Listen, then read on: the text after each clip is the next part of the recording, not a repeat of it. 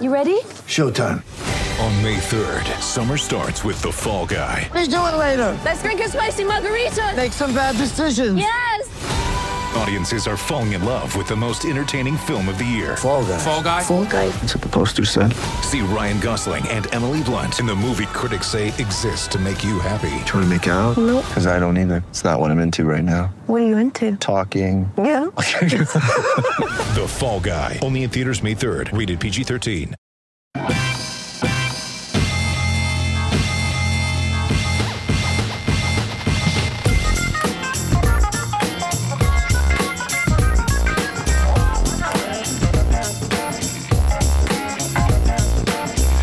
Everyone to the RB1 colon fantasy football podcast brought to you by FakeTeams.com. I am your humble host, Pete Rogers, joined by as always by Just Clark Bonds. And oh my god, he's back on the podcast. It's been so long. Jordan Smith. I tried to get through that as fast as possible because we wanted to see how I could do it. And how did I do? Very It was well. quick. It was quick. Good work. As I before I jumped onto the podcast, my fiance yelled at me that I have a honeymoon to plan. So I figured I would start with uh, m- as much expediency as possible to uh, to try to keep the podcast going at a brisk pace. Ooh, we- whoa! oh, Clark, you go ahead because I was just going to comment on the fact that Jordan is not only drinking uh, a delightful beverage, but drinking out of a glass like a civilized human being. What is this? Yeah. It's uh oh, I haven't even seen you guys since like Christmas. This is actually I know it's been forever. I got a, a four glass uh Christmas set, so I've been enjoying all of my beverages out of these. Classing up the joint. That's- Very nice. I know. Seriously, I'm just drinking out of my my bottle, my glass bottle, and I feel like I should be uh, be drinking out of an actual glass. I only use my glasses once and then I throw them away.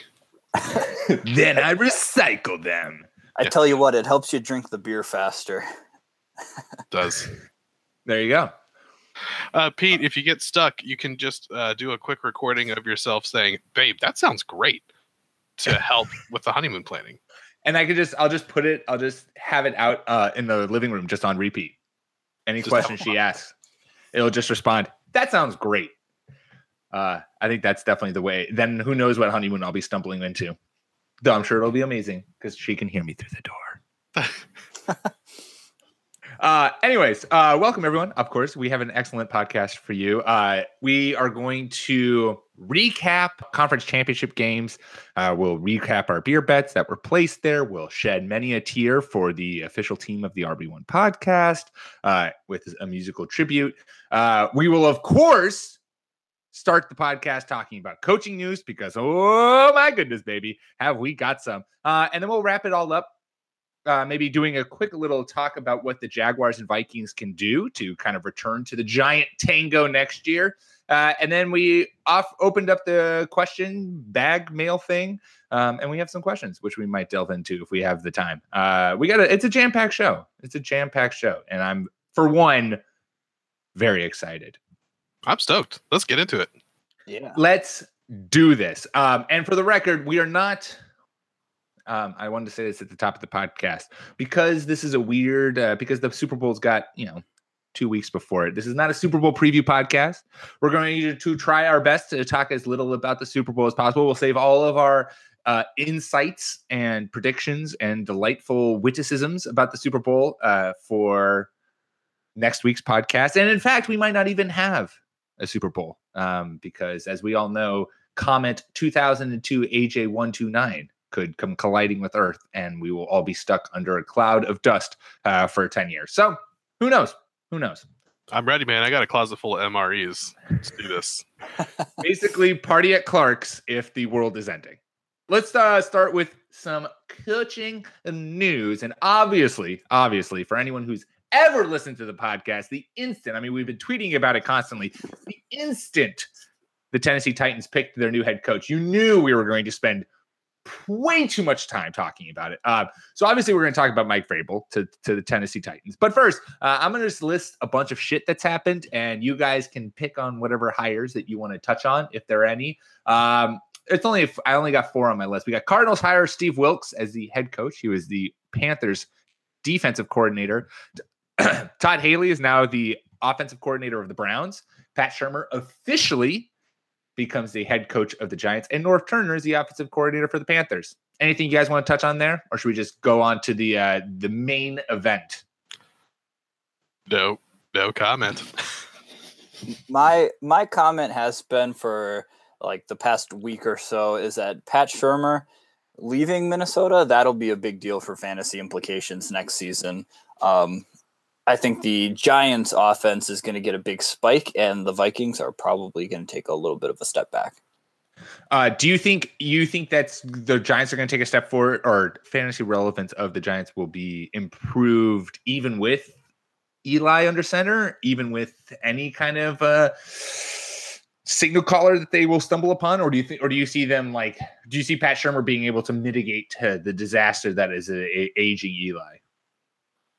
I think if he helped make Case Keenum a viable championship quarterback, that he can at least milk a little bit more out of Eli Manning. You got Odell Beckham stepping into the Stefon Diggs role. I don't know what Brandon Marshall has left, but they got to find somebody that could take on the Adam Thielen role, and it's might be a little bit of an upgrade from the yeah. Vikings. Evan Engram is going to eat in an offense. That's what I'm excited for. There you go, Evan Engram. He's a wide receiver anyway. Well, I think it's going to be an upgrade, just like I think the Browns are going to win more games next season. Like Odell Beckham is going to play. That's fair. So, sure, but how are you going to feel about anybody on that team other than Odell? I think Evan Engram's going to be that out on a limb pick that I think will pay off. I think we saw enough out of him this year that he is a wide receiver, but rookie tight ends just do not do well in the NFL, and, and he had a very good rookie season. But other than that, it's going to be a lot of guesses and sometimes 27 Sometimes black hits. Yep. Sometimes it doesn't. Uh, on Evan Engram, and I will I'll quickly make this uh, this plug for myself because you know that's what I have this podcast around for. Um, on faketeams.com, I wrote up the most. Uh, I looked through all of the fantasy players and and kind of figured out who is the most consistent at each position. Uh, spoiler alert: Todd Gurley is the most consistent fantasy player this year. Shocker. Evan Engram surprisingly was fifth uh, among tight ends with the most what I called worthwhile starts, uh, which were games that were I had above anyone who had scored oh more than five points uh, in ESPN standard scoring. So Evan Engram, despite you know he, his numbers weren't astronomical through the roof, but he consistently was producing and getting you points, fifth best in, in the NFL this year. So I I think he is definitely someone who I'm personally going to keep eyes on, uh, especially if because really outside of Gronk, Travis Kelce, and presumably Zach Ertz, the tight end position is is not necessarily you know there, there's a pretty big drop off after those guys, uh, and I like myself some some Evan Engram. I think Olsen will be back. I just want to That's true. Not- Olsen not didn't miss like- the entire season. top two or three, but like you're gonna get him fifth tight end and feel like I'm good. That's fine. That's fair. Yeah. That's fair. That's I fair. started I started Evan Engram in the flex all season long, so I definitely believe the consistency because I was reaping the benefits of that. Yeah, he was he was performing. Um, okay, let's get on to the main event because this is an RB1 fantasy football podcast, but really second to that is a Tennessee Titans Let's Fix Mar- Marcus Mariota podcast. So we all want to talk about Mike Vrabel coming into Tennessee. Uh, Clark, let's start with you. Give me your first impressions on this hire because we all kind of thought that they would go offensive minded as a head coach, but they didn't. They went defense. I was really hoping that Vrabel would eventually take over as defensive coordinator in Houston. So my biased opinion is I'm sad to see him go. Pissed. Uh, you never want to condemn somebody because they're new, because sometimes people come into a new gig and they kill it. But I have seen more monumental pictures of Mike Vrabel standing in a shadow and majestically overlooking the Titans and just like, oh, the savior's here. Guys, come on. First year coach, never been a coach before, defensive minded coach. So yeah, maybe that'll free him up to pick up somebody on offense, but I mean, my overall impression is I wish him the best. I want my division to be good, but let's calm down a little bit.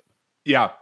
That being said, I, I agree with everything you said, Clark, except for the fact that uh, Mike Vrabel looks pretty damn good in that in that stoic stance. He is a he is a svelte man. I mean, on those press conference, that suit he was wearing was tailor made and was uh was stressing at at his both his pecs and his. But he is a he is a svelte man. He still works out.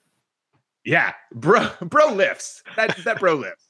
I mean, I, I hate to to linger on the Vikings, but I think maybe they're trying to follow a little bit of their blueprint where they hired the defensive minded head coach and they're going to bring in somebody with a little bit more of an offensive mind to help Marcus Mariota out. Um, I, I, Yeah, they were they were well there was a lot of reports and i'm and now it's it, it- i'm a little worried because the the big reports it seemed like Vrabel wanted to bring in ryan day i think this is what his name was who was the offensive coordinator or who worked with chip kelly on the eagles and he worked with uh, he was on Oregon staff when Mariota was there, and so like obviously knew how to build an offense tailored to Mariota. And I think he's on in Ohio State on Ohio State staff right now. yeah. Uh, but ultimately, they couldn't bring him away from that, which is a little worrisome uh, because you would like to think that being an offensive coordinator in the NFL with a franchise quarterback would be kind of the number one gig. Um, but Well, Ohio State's like the best NFL team in Ohio. that's so- fair. That is the burn. Um, but that's a little worrisome because I think if they had done that, then that's awesome. Like if that clearly that was Vrabel's plan coming in was let's get a offensive coordinator who has already built a system for Mariota. Um, and it's I'm a little worried now that plan A didn't plan out. And so I'm curious as to what plan B is. What's Chip Kelly doing right now? Hey, hey. Didn't he call in games for like ESPN six? I mean, that's got to Oh be the God. best job in the world. Like, that's not disparaging. If they want to No. hire me to be like Tucson Network, ESPN, Okay, I'll do that gig. Yeah. I'm in. You just match my current salary. I'll cover my own moving expenses. Let's It's uh ESPN 8, the Ocho. oh man, sounds like a bold strategy, Cotton. A bold strategy, Cotton. even though I said calm down, it's interesting to see something new happening in Tennessee because I think even though they overachieved what we would have thought the first few months of the previous regime's era, it's just it's been really stale. It'll be interesting to see either they're going to get a lot better or it's going to be a co- total A shit show. flaming yeah. So yeah. Um, but anyways, onto his, onto his point at, at his press conference, uh, he did say, and this is a quote that I think Clark brought to my attention, which is very encouraging, was that he did say he said he quote, I believe in screens, I believe in play action, things that he referencing Mariota does well. He's aver- he's averaging 17 to 18 yards completion in play action. Those things scare you as a defensive coordinator. Those are big plays that change field position. Those are things we believe in, and we're but we're not but we're going to run the football and do it a few different ways. So and that excites me a little bit. I love screens. Everyone loves screens. Screens are a great way to get easy yardage uh, if they're blocked well. I love play action. I love getting Mariota out on a boot roll and and kind of getting him in space and getting able to make defenses worry about is he going to take off? Is he you know and ha- and by that way uh, have the pass coverage break down a little bit. Um, and it's just it's different from what we saw, right? It's not, hey, we're gonna come in, we're gonna just pound the rock with Derrick Henry, Demarcus Mur- Demarco Murray, and maybe Mariota will throw it 15 times. It's like, hey, we understand we have a franchise quarterback and one of the more talented quarterbacks in the league, and who's got a f- whole bunch of potential. Let's build an offense ca- tailored to him as opposed to having him be an afterthought, which I'm excited about. Yeah, if I'm making any sort of weird comparison for all of our gamer listeners out there, the Titans are one of those Madden rosters that you want to start a franchise with and just because they have a ton of great pieces sitting there on both offense and defense. They just they need the right coaching to be able to put it together. Mike Mularkey, I don't, I don't care if he had a, a playoff berth, a playoff win.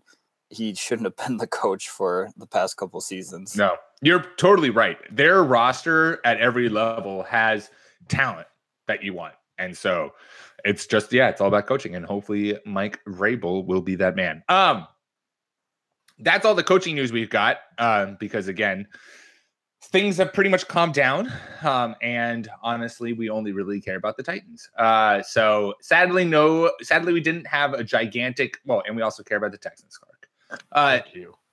sadly, we did not have, uh, we weren't able to have a gigantic party episode because Mar- Josh McDaniels was going to the Titans. But a member of the Patriots at some point goes to the Titans. I'd say we were 75% of the way there. It's pretty good. I mean, if there's no OC in New England, or if there's no OC in Tennessee, let's just speculate wildly based on nothing. Josh McDaniels to the Titans? Question. Josh mark? McDaniels turns down the head coaching gig in Indianapolis to be the offensive coordinator in Tennessee. What? No, no. Question mark.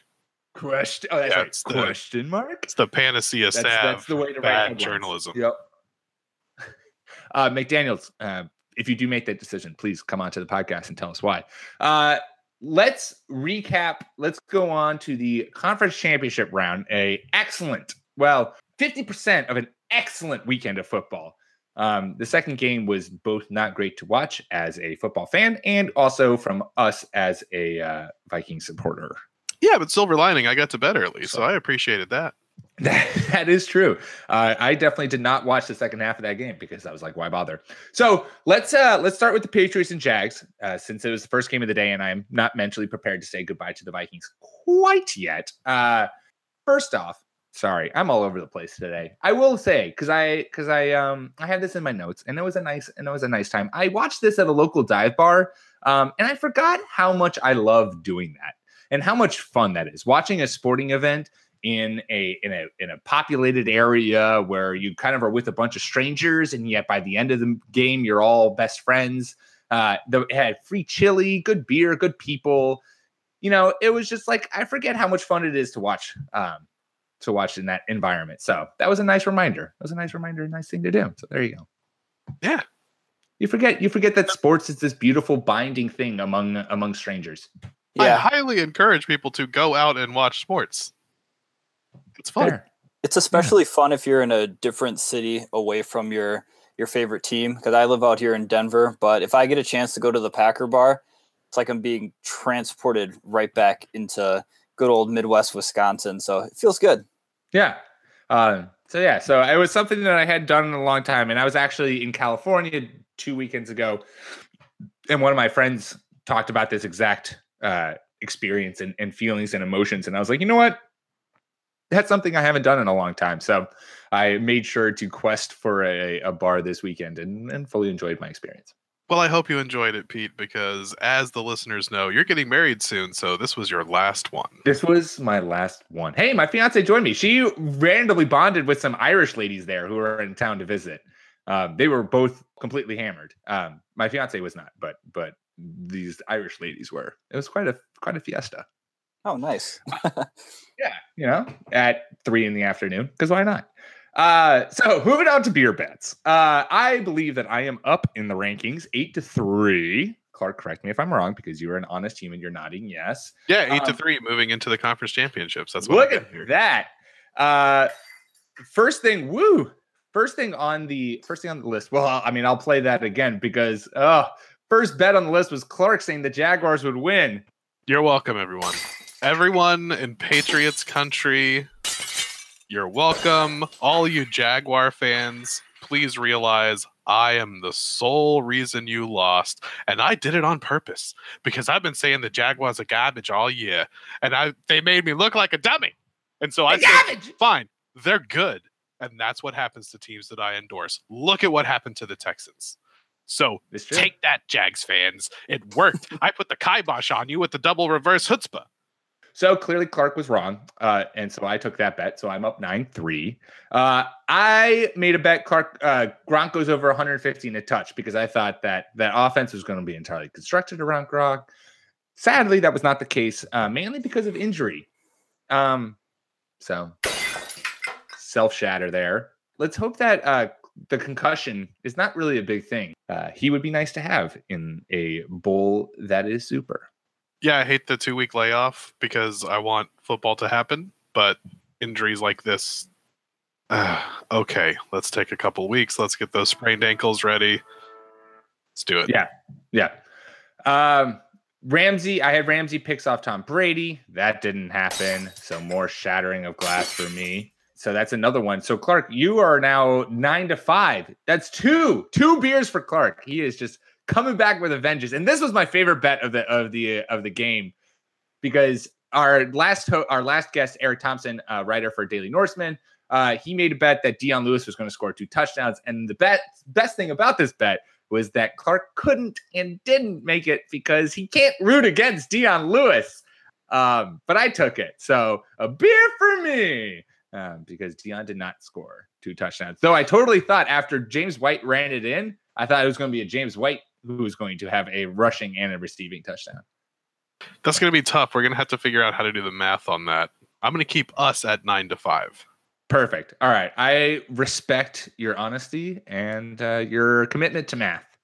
Uh, so, what was the score when Gronk got that concussion when he got hit? It was, I feel like it was early in the game, but I could be completely wrong. I feel like it was, we were deaf, and I say we because I am a member of the New England Patriots. Uh, the Patriots were definitely down. For some people, they would have thought, oh no, there goes Gronk with the concussion. Who's Brady going to throw it to? Me, on the other hand, at that point, I was like, wow, this is just going to add to the narrative when Tom Brady comes back and wins this game because that's just that's just what What's you expect happen. from Tom Brady. It's it's so unpredictably predictable. and I, I don't even know what to say anymore. I'm just like, okay, he came back from 28 to 3 last year. He's going to come back on the Jaguars because they have a tendency to let up a lot of points when they're winning. We saw that the week before against the Steelers. So I was like, yeah, this Yeah. is just going to the narrative. The Jaguars, the Jaguars made the same mistake that the Falcons did, and and that teams in the past who have played the Patriots do. And the Patriots, I guess, know this and just will let other teams make these mistakes. And that is they suddenly become tentative, right? You get a Yeah. lead on New England, and they stop doing what get them that lead. You know, they start running the ball, they start being a predictable offense, and so suddenly the Patriots defense is able to take advantage of that, get three and outs, and you know eventually Brady's going to get it on. Eventually Brady's going to figure it out. And your offense, you need to stay aggressive throughout the entire game so that you build a lead that's so insurmountable um, that even when things all start clicking for the Patriots offense, the, the lead is too much. I mean, think of exactly what happened with the Eagles and the Vikings, right? I mean, once the Philly went up 21 to 7 at the half, you could have easily came out of halftime being like, all right, you know what? We're just going to run the ball and we're just going to kind of sit on this lead. But they didn't. They were aggressive. They still let Nick Foles bomb it downfield. And they said, you know what? This is what got us here. We're going to keep playing like this. And they were able to score more and never let the Vikings get back into it. And the Jaguars made the exact mistake that every team seems to make is it's like, you know what? We're got to lead on the Patriots. We don't want to be too aggressive. We don't want to be too, uh, you know, pushing the ball down the field.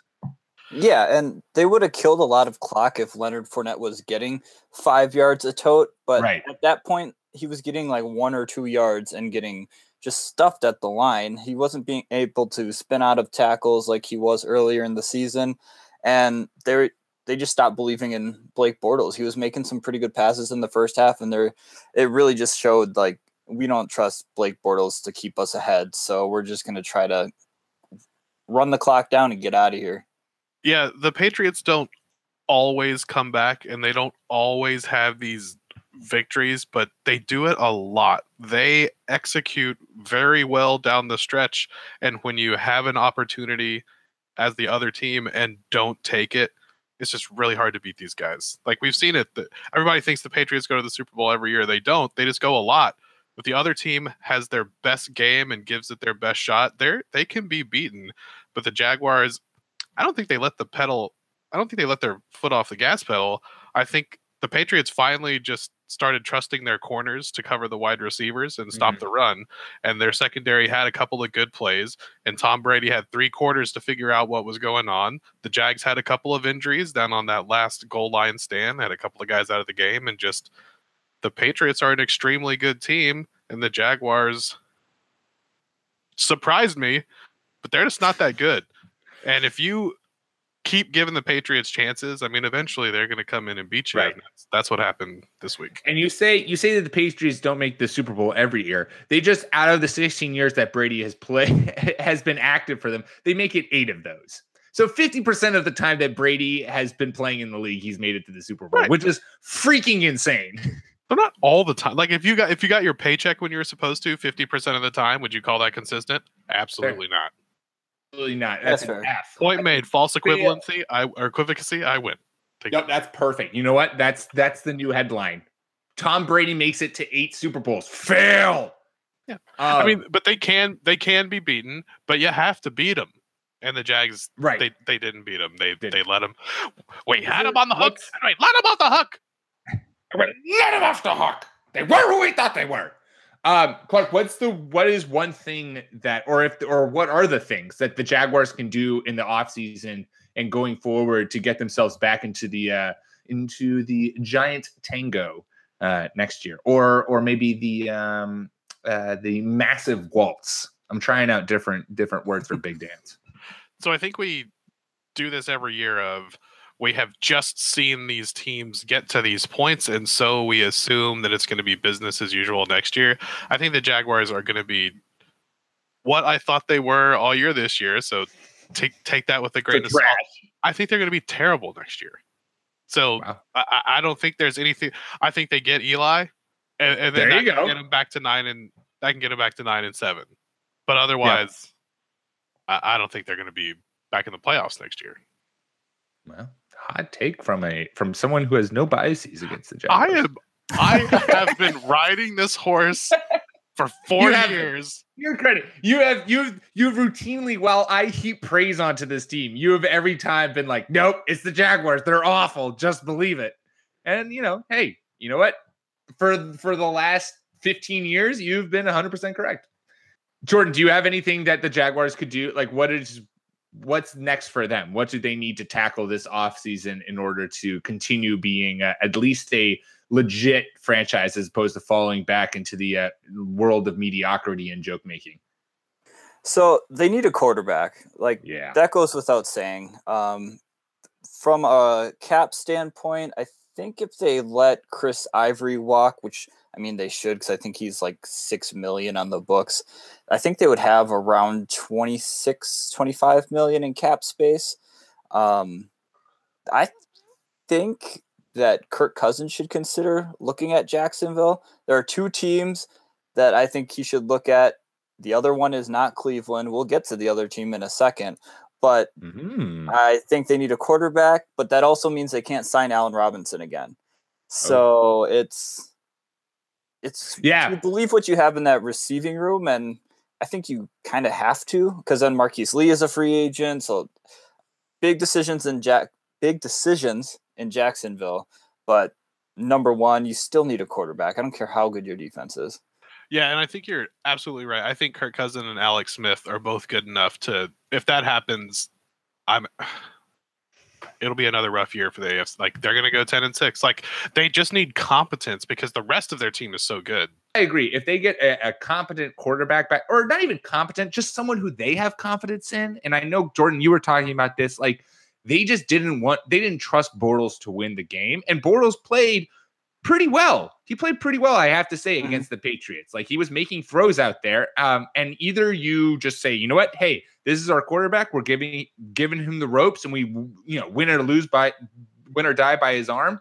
Or you're saying, you know what, we can't trust his arms. we got to get someone back there who we can trust. Um, I'm not quite on Clark's bandwagon of they are going to. Uh, I think the I think that the template is there for them to still be a successful team uh, as long as that defense stays. I mean, Seattle was. I understand. I'm going to make a really dumb comparison here. Seattle milked a couple of playoff runs out of the Legion of Boom while that was still together. Yes, they had Russell Wilson. I know what the hell I'm saying. Um, but this, I mean, or or Denver too. Denver milked a couple playoff runs, and sure they had Peyton Manning, but the corpse of Peyton Manning was basically Blake Bortles. Let's be honest. So I think this defense is young. They're sticking together. They're only going to get better, uh, and so it's just going to be pieces on the offensive side that they're going to need to uh, improve upon. Yeah, see, that's the thing with the defenses that you just named, though, is that those windows are super small for when they're superior That's super true. because Yeah. eventually, I mean, the Jacksonville Jaguars have been beneficiaries of just picking off pieces from the Denver Broncos and other uh, teams have. Well, and drafting out of the their goddamn minds. Yeah, and Jalen Ramsey is probably going to have the richest contract a corner has ever gotten. So Certainly. it's it's something they got to think about. And if you want to contend now, they need a quarterback, and that defense is not going to be very good for another five years. Yeah, they need No, to they need to act now. They need someone now. Yep. Um, Excellent. Well, there you go, Jaguars fans. Uh, that is what you guys can do to make it back into the humongous Charleston uh, next year. uh, let's go on. Oh, guys, guys, it's about to get real sad in here. Here, I'm going to cue cue up some music so that we can wallow in our in our emotions and all of our feels. Um, Minnesota Vikings, you guys. It's time to talk to them.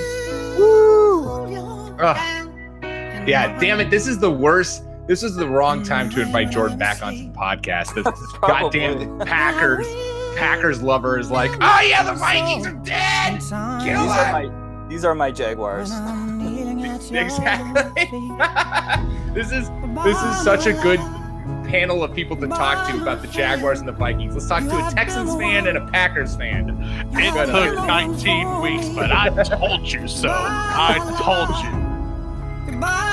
Guys, Is it Sade? Is that who everybody's been talking about? this? No, this is James Blunt. Listen to that emotion, the raw passion coming out of James Blunt right here. As long as it's not Erykah Badu, she would have left it today. Um, so yeah, so we're all so hollow. Hold on, just, I, I would like to open this segment with Vikings at Eagles. Bullet point. I can't see the Eagles taking this one. Isn't that what everyone said? God, this was tough. Uh, yeah, what a disappointing loss. We, yeah, oh my God. I guess we have to talk about it. Um, quickly, let's recap the beer bets. Uh, what do we have? Vikings win by 10 and Foles won't throw a touchdown. Lol. That was a fail. Just breaking the whole goddamn cabinet there. Um, I think I took this, but I'm I think I took it because I didn't think the Vikings would win by 10. I thought they'd win by less. I'm not entirely sure if I took it, but I think I took it. So I'm going to give myself credit for it. 10 to 5. Yeah, so I'm What? scoring this, which is the most important thing. I'm scoring this as you won the Foles throws a touchdown, but I win the Vikings win by 10 plus. That's what I had. Perfect. Perfect. I'll take it. I feel like this I don't know how you got that, but 10 to 6. far And man, Um, later. also, Foles, three touchdowns, 352 yards. Good Lord, what happened? Let's quickly touch on that. Jordan, you better have answers for me because I am struggling to grasp them. What happened? How did Nick Foles suddenly look unstoppable against the best defense in the NFL this year? I honestly, I think it was the exact opposite of what you have in Jacksonville, where the Eagles, for whatever reason, I don't know if it's because Nick Foles has been there before, or if it's because he's got the full support of Carson Wentz on that sideline as he hobble, as he's hobbling around with that cane. with his with his pimp cane? Good Yeah. God, keep keep that look around, Carson. but I feel like they just totally believed in Nick Foles. And from the get go, he was gripping and ripping it. They were throwing um, flea flickers in the second half when they were already ahead. They were they were there to win the game. Like they didn't want to be up 24 to 7 or even 17 to 7. They're like, no, we're putting this away. And they unleashed And Nick they did Foles. it. like that God. 27 touchdown, two interception Foles came out, which Yeah. Pat, Pat Shurmur was responsible for that one Pat- too, guys. Hey, there you go. Um, I is it bad despite seeing that performance that I still in the back of my head as a Patriots fan I'm just like, God, I'm so happy that we're playing Nick Foles in the Super Bowl. Oh, it would have been probably super bad for the Vikings to be back at home playing against the Patriots. It probably just would have added to Tom Brady's narrative when he won that Super Bowl. But at the same time, that would have been a rough one. That would have been tough. As it is, it's pretty rough for Vikings fans. I mean, you're coming off of the Minnesota Miracle, which people have talked about as like being maybe the catalyst for this game, and that it's very difficult to come off of such an emotional high and then go to any team. But prim- I mean, Philadelphia is a hard place to play. Go to the link and then you know have to play another game and another game. It's like you have to peak twice, which is really difficult to do. Uh, and that's Mhm. that's that's a sports term for you. Uh, a peaking is something where you have to build your team up to to play at its best at a pivotal moment in the season. Um, I had to do I had to peak twice once in a season, and it did not go well for me. So I love Narrative Street. I have a nice condo on Narrative On it. Street. But the wait, idea is this- that is like this where we're all gonna stay when the uh when the comet hits the planet Earth? Are we gonna stay on your condo in Narrative Street? It's the Narrative Street bunker. Oh, beautiful. Yeah, it's nice. Uh, but but the idea that the reason they lost this game is because they had such a big play in the last game is absolutely silly. Let's say they won 13-10, then it would have been a team of destiny. First you have the miracle play, and then you have Kai Forbath or whoever their kicker is coming in and kicking that 58 yarder. Guys, teams make big plays and give up big plays every game. Having won the game before has nothing. They got beat because the Eagles beat the piss out of them. They, That's why they got beat. They got Yeah. dominated everywhere all game. That's why they got beat. Not because of Stefon Diggs' amazing touchdown last game.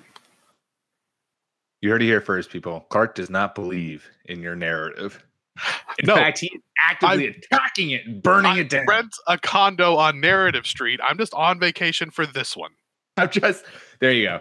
There you go. he's just he's just taking a break from it. Uh, it's it's a lot to maintain the house all year long or the condo all year long, and so sometimes you you know you got to take a break. You got to take a vacation. It's Just probably Airbnb, some. Airbnb Yeah. that mofo out and just go see the sights somewhere. There you go. There you go. You probably have it in like narrative narrative street. I feel like is probably in like Akron, Ohio, right? Am I wrong, or do you think it's like in a beautiful, luscious California setting? I feel it's like a Boulder. It's a nice Boulder? place. Probably don't want to be there during the winter. There's probably like there's some drawbacks, like the water that falls on the roof isn't yours, but otherwise it's a nice place to live. Okay. All right. All right. There you go. We both have differing opinions and narrative. Um, what else do we have? Oh, uh, beer bets. The final beer bet we had. Well, we had two beer bets still remaining. Uh, Eric made one, which was Blount and Jay Ajayi average under 13 yards per carry. He was pretty close, actually. Uh, Blount was right at 3.5. Jay Ajayi finished with 4.1. Uh, did you take this, Clark? I don't remember who took this. yeah, Sure. Why not? yeah. I'm pretty sure I took it too. So we're just gonna call it uh call it splits right there. Um, and I believe that has us at official scorekeeper. Uh, I think we're at ten. We're, we're at ten to six question mark, and we have to listen to another one. Perfect. Uh, and we have six. an outstanding beer bet, which I hate to do this, but uh, Pete says Case Keenum starts for the Vikings next year, and I said he won't. Feeling much better about that now. Yeah, you're feeling pretty good. I'm feeling much less confident in and it's, that. be- it's, Uh, it's because of what we talked about a minute ago. There are going to be some decent middle of the road quarterbacks available next year. I think Alex Smith and Kirk Cousins are both on the market. Everybody gets excited about the rookies that are coming in. So I, I- I just think we're going to see a change. And I also just think I think few things you shouldn't overlook. Pat Shurmur bringing uh Keenum with him to New York, but mainly I think the Vikings are really sold on Teddy Bridgewater. I think they really like what they see from him. They post there was an article that ran today, which is basically like the Vikings are like feeling pretty much all in, and I retweeted it um and commented. It's like if that was true, if Teddy Bridgewater was came back and was a was a serviceable starter for the Vikings and and ultimately made me lose this beer bet, I, it would be the happiest I would I've ever been about losing a beer bet. Like that would be that would be amazing. Speaking of living on narrative lane or narrative road, that would be a, a great narrative. I would happily happily be around uh, in town and in my in my condo for that narrative. See, Packers fans are hoping that they give Keenum like 20 mil a year for the next four years. I've been saying it for the past couple of weeks. Keenum has been throwing two open receivers, not throwing receivers open. And I thought that was super evident over Mhm. the NFC championship game because you had Ronald Darby who was like laying off Stefon Diggs for a couple of yards. You just do a quick out, boom, easy five yards. But later in the game, when those receivers weren't getting open, Keenum wasn't completing any passes. Like not at all. Yeah. No, that's a good point. Um, Jordan, let's start with you because I know you really want the Vikings to return. What can the Vikings do this offseason to return to uh, to the enormous crump? to, to be fair, it, I want them to be good as long as the Packers are good because that just makes for for a good football. football.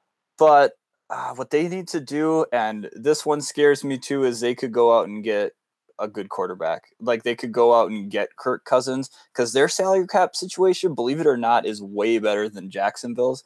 They have like It's because of their QB situation, basically. Well, They have yeah, and because they got rid of the albatross of Adrian Peterson. Yeah, they have three quarterbacks whose contracts are all up. Um, Stefon Diggs' contract is still on the rookie deal. Adam Thielen is a basement bargain price. Yeah. Uh, Anthony Barr has to get paid pretty soon, though. I'm pretty sure. Harrison That Smith defense, already is, got that paid. defense is going to start getting paid. Harrison Smith's already been paid, but yeah, Yeah, but I, they have like over 50 million in cap space. Like they can go and that's literally the best situation for Kirk Cousins. It's in a dome. Those receivers are really good. That defense, you don't have to throw it 45 times a game because of them. I, that's what they need I like to that. do. That's what they should do. Dalvin Cook's going to come back next year, so they don't have to worry about the running game that much. They are just as complete as anybody else. They just need that that passer. yeah. Clark, do you have thoughts? Yeah, that's nailed it. I agree.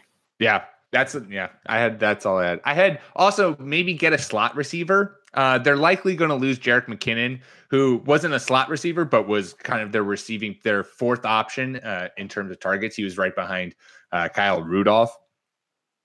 So he's already gone on, on record saying that he wants to go to a team that where he would be the the number one guy. Um, and I think if you put a receiver in the slot, then it just again adds more kind of weapons to whomever's playing signal caller, um, but also makes defenses worry about another, you know, just someone to have. But yeah, ultimately it's going to come down, obviously, come down to the quarterback position. And don't forget about Dalvin Cook. Jordan, you brought him up, but Dalvin Cook is a really, really, really good running back from what we saw in his first four weeks, as much as you can judge off of that. Um, and they're suddenly going to have that in their backfield, which is going to be excellent and excellent to watch. This will be a uh, run up to the fantasy draft uh, topic of discussion. So um, we saw this injury four weeks into the season.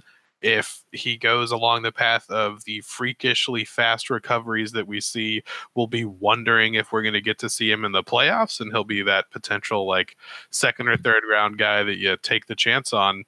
And question mark? You'll just, just see how it goes. See, see what happens.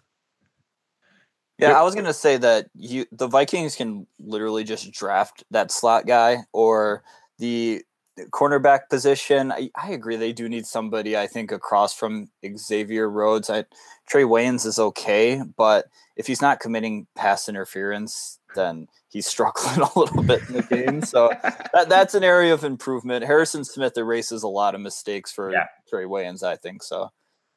No, that's another good, yeah, especially in just shoring up that uh shoring up that defense because that it will be where obviously it's uh, obviously the team is built on because it's Mike Zimmer. Um, and you know he's going to be a Mhm. defense minded guy. So there you go, Minnesota fans. All the ones that we gained from having Eric on the podcast last week. Uh, that is how you will uh, return to the Giant Tango next year. So have fun with that.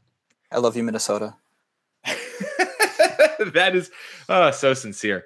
Um, let's wrap up the podcast with uh, we posted it out. We asked for your fantasy football questions, football questions, life questions, and oh my god, we got so many responses. Um, all the responses for from one of our fake teams colleagues, uh, Haji Blackburn, who's been on the, the podcast before. Uh, really, we were kind of, you know, we wanted to engage with you, the listeners, but hey, you know, we can't be picky. You know, we're gonna we're gonna take the questions uh, where the tw- questions to come from. So yeah, we're not we're not gonna be picky. Uh, so I got two questions here. He asked a whole bunch, um, but I think two that make for a good podcast discussion. Um, so the first question is, we'll start with a nice easy one, um, and I say easy even though that the NFL for whatever reason can't fathom how to define this. Uh, we've talked about it on the podcast before.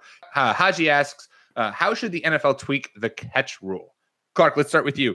What? How would you fix the catch rule so that in 2018 we no longer have to freaking deal with uh, was it a catch or not? if one has the ball in their hand or hands and it stops moving, that's a catch. Beautiful, That's it. Short, short and concise. Don't care how long it is. Don't need a football move. Don't yeah, yeah. If if it's if it stops, you got it. I I'll take that and I'll add one amendment, one amendment on. And I, I hate the football move because the football move is just the dumbest freaking thing in the world because what exactly is a football move? And then it's all up to your own inter- interpretation of that. I would say two steps. Two, it's a it's stop rotation in two steps because my thought on that is that is that's what you need to stay in bounds is you need to catch the ball and get two feet in bounds in order to have that be called a catch. Um, and so I just feel like it makes sense that should be that rule should be uh, all over the field, right? It should be extended across the field. If you stop rotation and get two feet down, perfect. That's a catch. Whatever happens after that is a fumble. Maybe it leads to more fumbles. Who cares? Problem solved. You can now tell what that is. And if cornerbacks, you know, cornerbacks are taught to sh- hit after the third step, well, then sure, you'll get more fumbles. And that makes the game exciting. Why not? Um, so I'd say, yeah, stop rotation in two steps. I feel like that's a very easy thing to judge. Am I wrong? I'll allow it. Cool, cool. Jordan, do you have any amendments to it, or, or, or are you in agreement with us? Because if you do have any amendments, we will kick you off the podcast right now. well, my my amendment isn't to your guys' specific catch rules. It's more to how they review the rules. I think hmm. they should put a cap on how much time they spend reviewing the play because if they're taking all this time in the world to look to see if the laces moved ever so slightly while the ball is like maybe or maybe not touching the turf or they're zooming in that's just too much i think some things have to be left up to judgment and cap it at like 30 seconds 45 seconds something like that and just get a ruling Right. out Well, it's just it's returning again because this was something, and people have talked about this. Uh, it's returning to this idea that somehow, somehow this year especially, it's felt like that leaving the ruling on the field as called unless there is irrefutable evidence to overturn it. Right? Somehow this year, it's felt like uh, the play on the field was called, the ruling on the field was called. Then it would go to New York to get reviewed, and New York would just judge it however they deemed it. Right? They would just re-review it uh, as opposed to being like, okay, it was called a fumble. Let's look at the evidence. There's nothing to prove that it wasn't a fumble, so we are going to just stay with the call. Um, and I think that kind of solves your issue, Jordan. Is that like if it's like unless there's irrefutable evidence to overturn the call, you don't overturn the call. Then it's less of like this nitpicky, like, oh my god, did I see a blade of grass move? It's like, well, if you don't see the blade of grass move, then don't overturn the call. I'm going to go a couple of steps further, but not quite as far as I wanted to at the beginning of this. uh, each coach gets two replays. That's it. Ooh, I'm tired of. So I, I watch these games on Game Pass one Right. because commercials just get to me. Uh, It gets me. It makes me very mad to be advertised to. And these games take three hours and 45 minutes on TV, and you watch my Game Pass, they're 27 minutes long. Yeah. Yeah. It's absurd. It's absurd. It is absolutely it's ridiculous to me that if I want to watch Sunday night football, I'm not going to bed before midnight. Yeah. So everybody gets two challenges because I am willing to say, hey, the refs screw up sometimes, and sometimes it's obvious. You get two, buddy. Better hold on to them. None of this every other play Right. that's a scoring play, that there's a truck commercial due, that it's under two minutes. Like, let's go, guys. I just like the idea of, of Clark not like getting advertisement advertised to. Like an ad pops on, Clark's like, oh god damn it, f- turn it off! Someone turn off the goddamn TV. Did you know that you actually suck? Buy this, and you'll be not suck.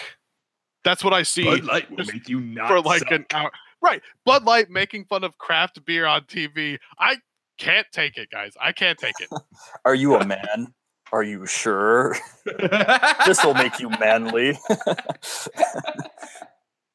Yeah, can't take it. Uh, That's awesome. Um, excellent. Well, that's good. Well, not only do we solve the catch rule, uh, NFL, but we also solved replays and the speed of the game. I feel like that's definitely something that baseball. There's been a whole bunch of emphasis on how to speed baseball up, and it needs it, dear God. Um, but there also there's not been quite the emphasis to speed up the game of football, and I feel like that. I feel like that ship is coming. I feel like people are going to start becoming pretty upset with the fact that a football game takes three and a half hours when there's like 20 minutes of actual game time. Eventually, they're going to run out of the picking on little Colin Kaepernick and the kneeling players trying to raise awareness about police Right. violence issue. And they're going to realize, oh, maybe it's the six hours of Papa John's commercials that have been turning people off. All right. Uh, final question from Haji. If the NFL added two more teams to you guys. Uh, what would be the best locations for said expansion teams? Jordan, let's start with you. What would be your two ideal uh, expansion locations? Oh boy, I wish you would have started with Clark. Clark, let's start with you. I need more time to think. Okay. Uh, so this would be kind of a gentleman's agreement. Uh, I would like to see two teams in Europe. I will go with one in Ireland because I think it would be fun to have Ireland get one up on England one more time, and it. then one in Germany because either these are just both places that uh, in Ireland that I've been to and enjoy, and in Germany I feel like I'd fit right in. Uh, so these two places I feel like would be amazing. And then like, you know, politely ask, can we get like consideration for like the French league or the Premier League? Maybe a bit too Mm. far, but like, can we bring over some good footy in exchange for This our is like footy? a, this is like a, a scratch. Our NFL is like, hey, Yeah. we'll scratch your back, Europe. Europe, you scratch America's back and we'll give you two to one because you're losing having to have because you are losing big We time. get it. Um, yeah, Yeah. I like that. I I'm I'm dubi- not dubious, I guess. Well, I really shouldn't even be dubious. I was going to make a point about the travel, and then I was like, you know what? The time travel, the time difference from Boston, from the East Coast to Europe, is the exact same from East Coast to uh, California. So teams travel to California without a problem. You'd be screwed if you were a California team. I feel like that would be a hell of a trek. But whatever. Bring back the Concorde. I don't care. These guys are professionals. Get on the plane. I can deal with it. Um, yeah, I like that. I like putting two teams in Europe. I honestly think that the NFL could have their pick of the litter, given the fact that they've just like vacated a bunch of cities recently. St. Louis could use a team again. Oakland, San Diego. Uh, you know, let, let, let's return. I don't understand. I also don't get this. I know the they they want to the NFL wants to keep like a fan base intact, and they think that they can just like pick up that fan base and move it to a new city. Uh, and so suddenly, like you don't have to recreate a whole new fan base. Uh, maybe I understand that for the Rams, moving them to LA because they used to be in LA, and uh, maybe because San Diego and LA are close enough together that uh, it's not really that close, but sure, whatever. Um, but the Las Vegas Raiders, NFL, explain to me that one. Oakland freaking loves their Raiders. They're not going to all ship up and move to LA. I mean, to Las Vegas. First of all, who wants to live in Las Vegas? Like by choice. Um, they should have just put an expansion team in Las Vegas and then thrown a team. They've been talking about putting a team in freaking Europe forever. So the reason this doesn't make sense to you is because you're positing that the NFL gives, and what are we at? Uh, uh, 62 minutes into the podcast. You think the NFL gives a f- about you or the fans or what they think. The only time they care is when it matters to them financially, and that's I when they start caring. I'm using air quotes for you guys listening on the podcast. They don't care. No. Come on, don't. it's like and this is Nationwide is, on your side. There, your insurance company doesn't care about you. this is why Clark hates ads. Uh, and Clark, this is the, one of the many roles that you have on this podcast is this reminding the naive, the uh, the doe-eyed Pete that the NFL is a machine that hates everything and everyone and only cares about how much profit that they could make. It's, It's, a true. business. They deify it, so that people will give themselves mental illnesses later in life so that people won't talk about it. So they're a, they're a business, guys. So if you put it in the context of they're trying to make as much money as they can, it all makes perfect sense. And that's not evil. Business isn't evil, but that's just No, that's what's happening. That it's That's the America that we live in. Yeah. Uh, You know what? On the on the Vegas front, you know how in Los Angeles it's like maybe sixty percent Rams fans, forty percent opposite team, depending on who's in town. It's going to be ten times worse in Vegas as just a tourist city. Like you're going to go to Vegas and be like, "Hey, let's go the weekend our team is playing," Right. and go gamble, and then go check out our team and whatever other random amenities. I mean, It's the, the fans in LA, their stadium's going to be in Carson. They don't even want to drive to Carson to go watch a football team, let alone Oakland to Las Vegas. Yeah, no, it's just it's they're not going to have a home field advantage because they're just not going to have a home fan base. And how oh. many tickets are going to get wasted? People feeling plucky on Friday night, and then you mm-hmm. spend two nights in Vegas, and you got to And you're get like, up oh at god, I need to get the fuck out of to go to here. a game. Dude, go sit in 110 degrees for five hours with a bunch of drunken idiots rooting for a team that just got no way. That Oh, no way. boy. Um, well, to everyone who's made it this far in the podcast, uh, this I'm has sorry been for yelling. I'm well. First of all, uh we this this is we've been we've been excited this podcast this is certainly the most f-bombs that uh that we have dropped in a single recording i, I like it i like the looseness it's a good it's a good time here on the rb1 podcast bleeping the f bombs makes them seem more comical. it's true. It does. It, it always brings it always brings a little joy especially if you take your time to say them if you're like because then that bleep is really long and everyone's like oh my god what did he say? It was probably really long and disgusting. Uh, when reality it was just me saying the f word for a couple seconds. So i've spoiled the joke. It's like a magician telling a secret. Excellent. Well there you go everyone. Uh haji thanks for the questions they were Are wildly you gonna let me do my my cities now. I have my. no you don't get to pick jordan you, Ah, you okay. passed no what, are your, what would be your cities Oh, well, real quick, my cities are going to be Toronto, just because we might as well just start bleeding into the Canadian Football League Yep, and start yep. taking away their fans. 100% agree with that And then why not? Why not go to Portland? Oregon football is already pretty big. Uh, they already have the Timber, the Trailblazers. People like sports in Portland too, so might as well get a little Seahawks Portland, whatever the hell like that. rivalry going. We were so close. I had Vancouver and Portland. That's like the first thing that popped to mind, and I was like, "No, let's go to Europe." let's go europe But good Uh, choices. Yeah, I go to like that. Canada. Those are great choices. Those are really good choices. I'm surprised that there's been the NFL has made, and maybe it's because of the CFL. The NFL has made such a push to try to get football into Europe, and it's just completely ignored Canada. And I, I have no reason why. Probably because they're a political money hungry machine, and Canada doesn't like them. I don't know. Um, but that's an interesting move, considering that obviously hockey's got Canada teams, but so does uh, basketball. You Well, know, and- you got to Toronto could just steal Buffalo fans that are just tired of it. Let's have let's have then let's have competing Bills Mafia and Toronto Mafia. That'll go over well. They'll be much nicer. Excellent. They'll oh sorry. Um, there's my there's my amazing Canadian uh, accent right there. Oops, Nailed I jumped through your table. That sounded a little Irish. uh, no, that it was good. I approve. I approve of it. Uh, Clark, do you want to try your you throw us your best Canadian accent? I can't beat y'all, so I, I can't do it. oh, Oh, there it is. Uh, mine just falls into Minnesotan. Anyways, uh, excellent. Well, delightful podcast. Haji, again, thank you for the questions. Um, to all of our listeners, we love you, but next time, actually try to actively engage with us. It would be nice every once in a while if you guys were like, oh, hey, you know, you guys are fun and we want to ask you prying questions about your personal lives. We would have answered them. Uh, we would have bleeped them all out and it would have been a minute long of bleeping. But hey, we just talked about how hilarious that is. Um, so it would been all worth it in the end. Make sure to follow us on Twitter so that next time when we ask for questions, you can actually respond at RB1 Podcast. Follow myself at Pete M. Rogers. Follow just Clark Barnes at NFL Clark and follow Jordan Smith at Jordan underscore Smith 27. Am I right? yep. Nailed it. It's been a while since I've had to say that. Like you said at the top of the show, since Christmas, but I am a professional and I remember these things. Alrighty.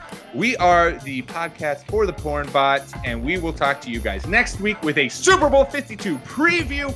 Until then, enjoy the Pro Bowl because that's happening. Oh my God, we didn't even touch on that. Uh, the Senior Bowl, there's dodgeball, there's all kinds of good stuff. We will talk to you next week. Peace. Look out there.